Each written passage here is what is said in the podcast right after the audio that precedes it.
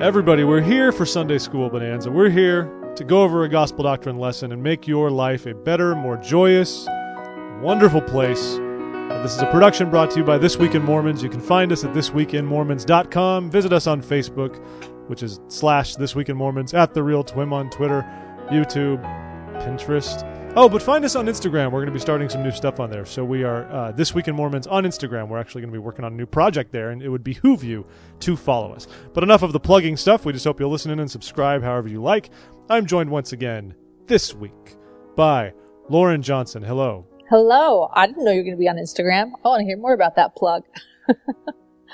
Well, we're on Instagram. We've we've done some study sessions, some some some modules for uh, gospel study in the past, but we are going to be sort of moving that and doing a bit of an Instagram format for it. So if you get you find us, you know, this week in Mormons on Instagram, what we're going to be doing is having different topics, posting questions, and you can write on your own, or of course we encourage you to comment and respond to on the uh, the post itself on Instagram. So definitely go find us there on Instagram, and uh, we're going to get it going here in the next couple of days or so once we get it all geared up. Nice. Party, Cool. Yeah. How you doing, Lauren? Nice to nice for you to join us. Thank you. Thanks for What's thanks for letting me inviting me once again. yeah? What's going on in your life? Do you have anything you want to share with people? Anything to plug? Anything going on? Uh, nothing much to plug. Thanks for asking though. But I did just Sure. get back from the Dominican Republic, uh, visiting an old mission companion of mine out there who lives there And did you family. both master baseball? No. Have you been drafted?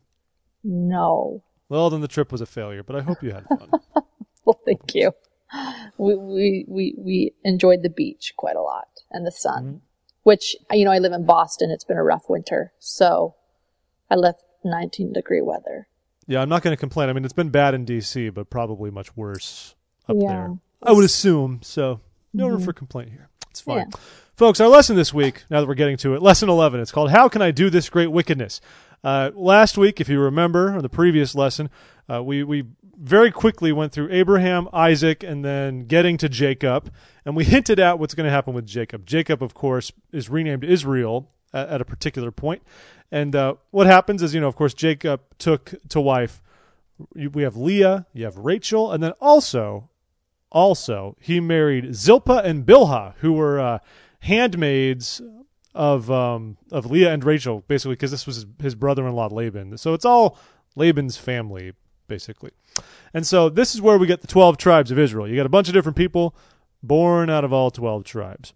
First of whom, of course, is Reuben. Eleventh of whom is Joseph, if I'm not mistaken. Correct. Yes. Yes. Um, so anyway, so of course we, we even hinted at it last week. The whole point of a birthright. We're going to go into a little bit of this because Reuben, you know, does some bad things. Things happen, and Joseph, eleventh born, actually gets the birthright because he is the firstborn of the second wife. Okay, so Reuben was privy to the birthright initially because he was the firstborn of Leah, Jacob's first wife. And then if he were to lose it, it goes to the firstborn of the next wife. It doesn't go to number two from the first wife, if that makes any sense. So that's why Joseph received it eventually. Uh, I, f- I think the attention activity here is pretty straightforward. It's, but it's a simple question we can ask ourselves attention activity or not. Basically, just like what standards of sexual morality are presented today by popular media? You know, if, if we look at whatever we have television shows, books, magazines I mean, what's the current climate? I just finished watching The Bachelor. Terrible. Uh, so did I, so I'm, and I'm not ashamed. Maybe I Well, should th- this is a perfect example, though, I think of that honestly, declining when I watched morality. I think when I watch The Bachelor, I can. It's one of the few things where I can actually feel the spirit just like dissipate from my home Right? Exactly. I because it's I just so. told my husband, who does not watch it with me, Oh, uh, I wish he on, would, guy. that it was going to be my last season because it's just so bad.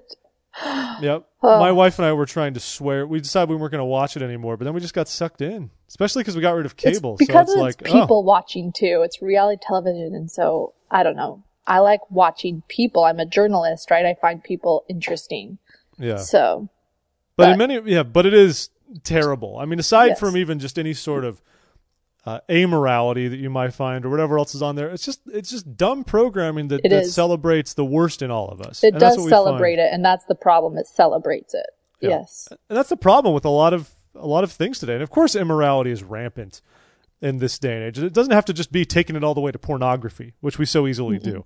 It can be all sorts of stuff. And I think we all need to be prayerful on our own about what is appropriate, what helps us bring the Spirit into our homes, what helps us draw closer to the Savior. I mean, Well I think we have to be pragmatic, uh, definitely. Uh, we, we hear a lot of the time, you know, if it doesn't bring you closer to God, why waste your time with it? But then I think there's a lot to interpret there. I could watch Apollo 13, which really doesn't do anything for my testimony per se, but I feel like it's an inspiring tale that helps me appreciate my fellow man and a lot of things along those lines. For and in that sense, could increase your testimony. So don't, don't, exactly, don't.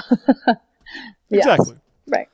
But be prayerful, be choosy, and we're going to get into a lot of that today. But before we get into the, especially the worlds of the world of immorality, uh, we we go to Joseph, wonderful Joseph, who's just an obedient kid, an all around good guy. Um, but one of the main things that happens here is that his brothers are very, very jealous of him. They are always jealous of him, no matter no matter what happens. And I'll read to you here from Genesis 37, in verses three through eight. Maybe I'll read them all. But he says, you know, now Israel loved Joseph more than all his children. So that's the first problem. Israel favored a mm-hmm. son. You can't have a favorite. Come on, guy. because he was the son of his old age, and he made him a coat of many colors, the, the technicolor dream coat, as it were. And when his brethren saw that their father loved him more than all his brethren, they hated him, and could not speak peaceably unto him.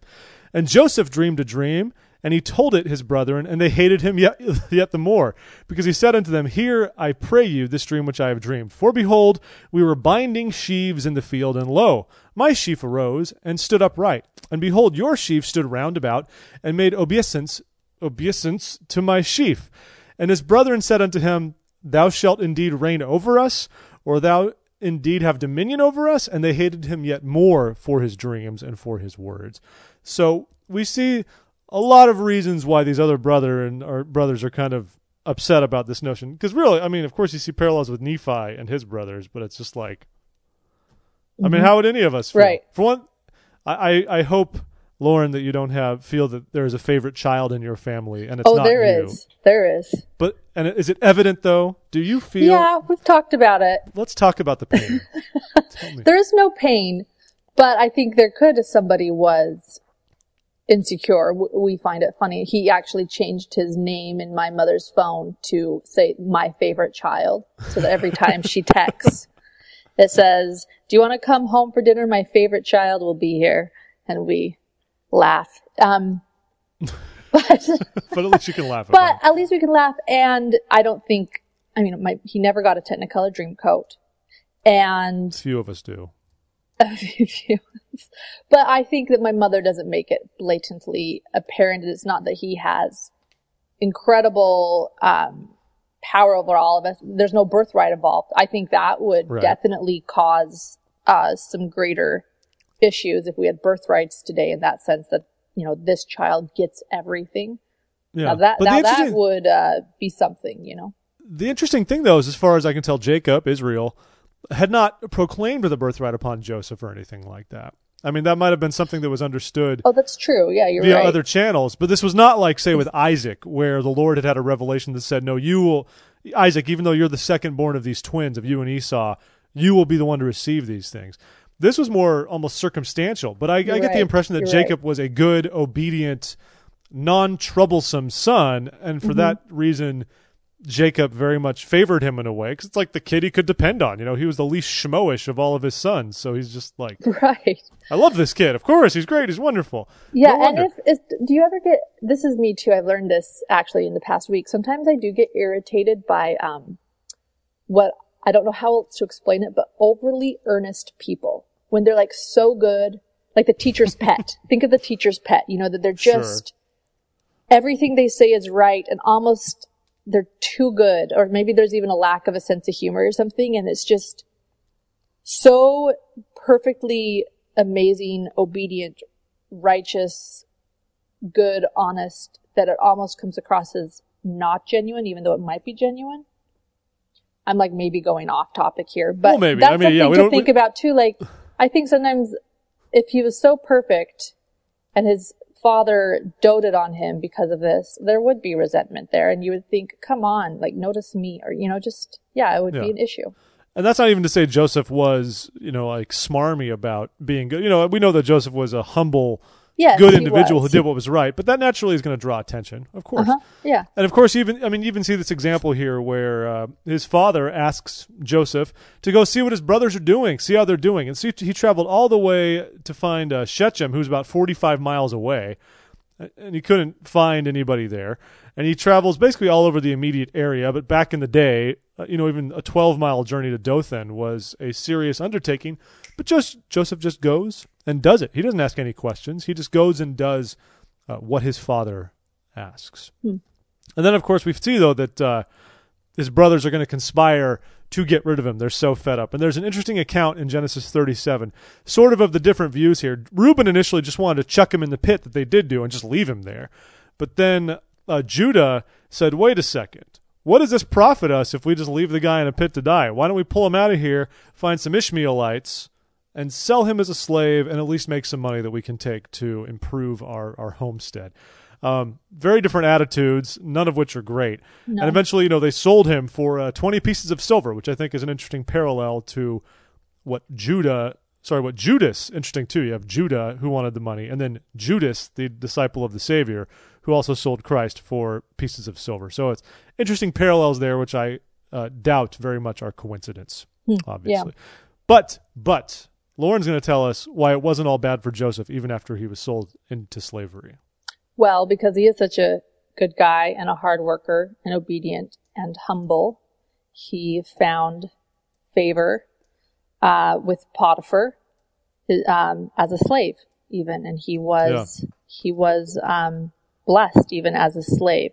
And I actually think that's beautiful too. Can I say really quickly? There's that quote that says, "If you're whatever you do, be the best at whatever you do. You're going to be a street sweeper, be the best street sweeper you can be." And I think that's shows um, gratitude and work ethic and humility and obedience and everything. And I think so. I think right there you can see the true character that Yeah. Joseph was. You know, here he is totally um, treated terribly, sa- sold as a slave. I mean, his world is completely turned upside down from going to the favorite child to now being a slave and sold by his own brothers. And here he has found favor, though, even as a slave. And um, and it actually says so. Genesis chapter 39. Joseph was brought down to Egypt, and Potiphar, an officer of Pharaoh, captain of the guard, an Egyptian, brought him brought him of the hands of the Ishmaelites, which had brought him down thither. And the Lord was with Joseph, and he was a prosperous man, and he was in the house of his master, the Egyptian. And his master saw that the Lord was with him, and that the Lord made all that he did to prosper in his hand. And Joseph found grace in his sight, and he served him, and he made him over, overseer over the house and all that he had put into his hand. So he was an incredible um, man. He could have made many excuses, and here he was um, doing well. And then, um, of course, we know though that Potiphar's wife. We've all heard this story. I think She's the worst. she's the total worst. Total worst. That woman. Yeah, she wanted to lie with him. Is that how they said it in the scriptures? I'll, I'll Yeah. read that really quickly. What happened? And this is, um, uh, let's see.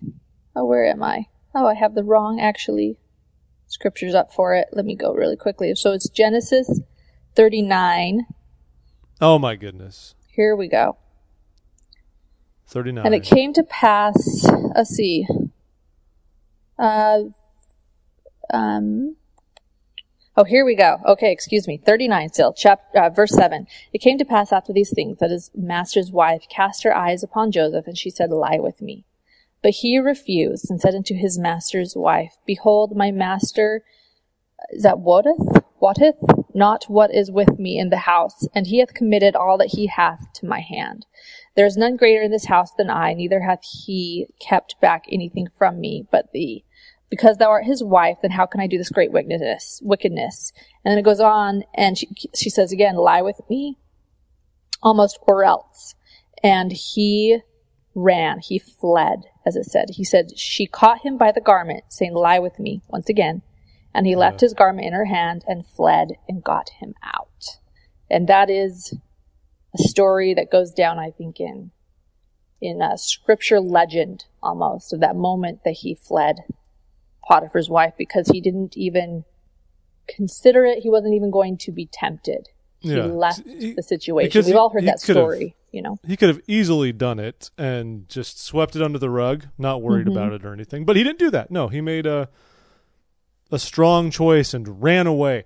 I think there are great examples from that, especially just to not try to stare down temptation necessarily. I think all too often we feel like we have triumphed when we can get right up against temptation and just say, this doesn't do it to me anymore. When in all reality, we might always experience temptation for whatever things ail us. And so the best thing we mm-hmm. can do is just get the heck away from them, no matter what. Don't try to test the waters or anything like that. Yeah. Don't Just put yourself away. in that situation. And I remember I remember once hearing a friend say that. She said, Well, I don't know if I'm strong yet because I haven't been in that situation. And we don't have to prove ourselves necessarily Yeah. by putting ourselves in a situation, just avoid it. You know, just Exactly. Which actually reminds me of a there was a post that our friend Kurt Kurt's hosted the show before, Kurt from leadinglds.com. He actually wrote a post recently that he, we put up called Sin Does Not Make You Stronger. And the point of it was exactly hmm. what what what you just said. He's saying like it's great that we can repent. That's an important part of the atonement, but don't say like I'm glad I did all these things because it's made me a better person and this and that. It's not like we're all straight up like we need to know the sorrow, to know happiness. It's that we need to learn the value of abstaining and of being strong enough. The strongest people are the ones who resist sin, not the ones who succumb and repeat and have and live to tell the tale. I mean, Mhm. it, we we should get to a point where we can just resist and avoid. Yeah. completely. avoid, yeah, and avoid the appearance of evil. It all it all goes down to that just leap. But but I think also what happened next to Joseph, although these two stories, even though this is all one story, these are often told in two different parables. I feel like two different family home evening lesson sometimes.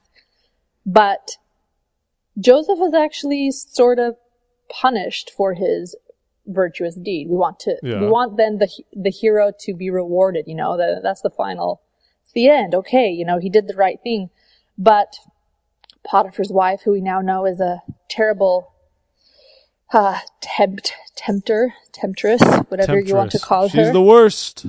um, then goes and lies about what happened because she had his garment when he fled. And Yeah.